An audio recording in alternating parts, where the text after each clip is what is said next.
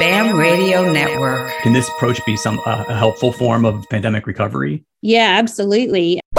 If you are going to choose a new initiative for your school, you have to really think about what's the purpose behind this? Are we doing something already that's similar? Welcome to ASCD Connect, supporting your journey as a life changing educator. Here's your host. Initiative fatigue, scheduling pressures, overstuffed curriculum, stress. All of these problems have been increasingly common in education, particularly as schools have struggled to navigate the pandemic and its effects on learning over the past couple of years. Is it time for educators to embrace a more minimalist approach? I'm Anthony Rebora, the editor in chief of ASCD's Educational Leadership. I'm joined today by Tamera Musiowsky-Borneman and C.Y. Arnold, widely experienced international educators who are the authors of the recent book, The Minimalist Teachers.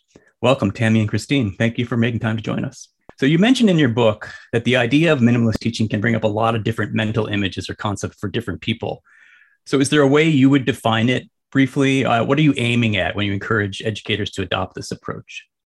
Um, yeah, I think sometimes people think of it as being, um, you know, as pared back as possible and uh, mm-hmm. stark rooms with with not many items left in it.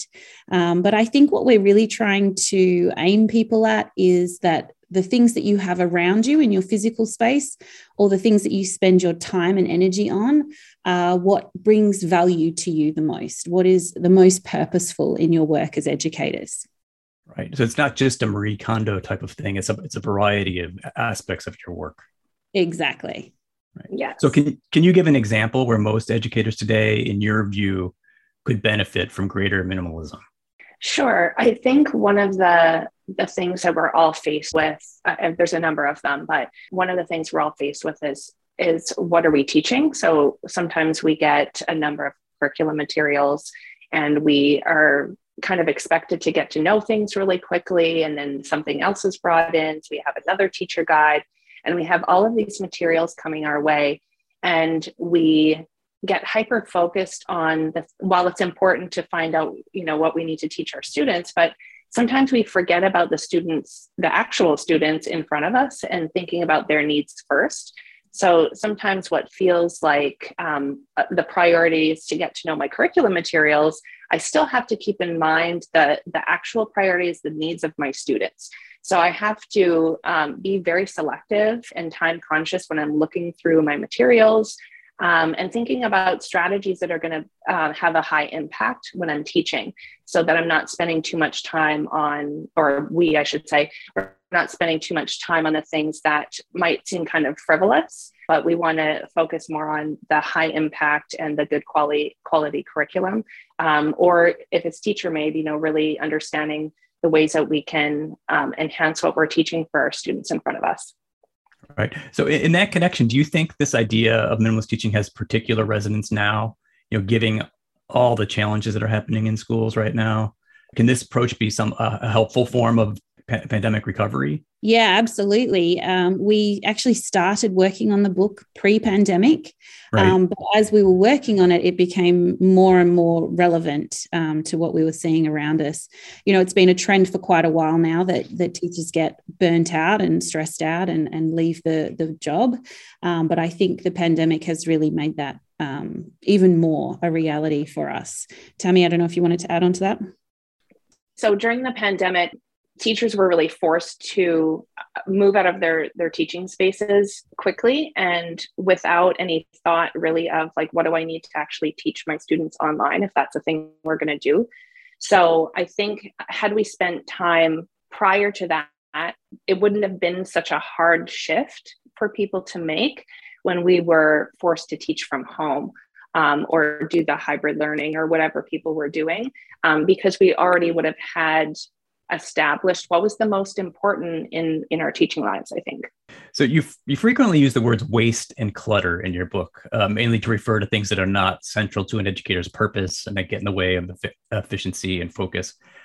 So how can an educator recognize elements of waste and clutter in their work? Are there are there some telltale signs they can use? I think so. Um, sometimes I think about because we talk about different kinds of waste, right? Like the physical waste in our spaces, things that cause us to feel mentally cluttered Um, so that those might be the things that we have to learn for our positions and things like that. There, there are so many different stakeholders um, that we have to answer to as teachers. You, we can feel pulled in many different directions, and I think people can spend a lot of time um, and as Tammy said, mental energy, um, figuring out exactly where we need to place our time and effort.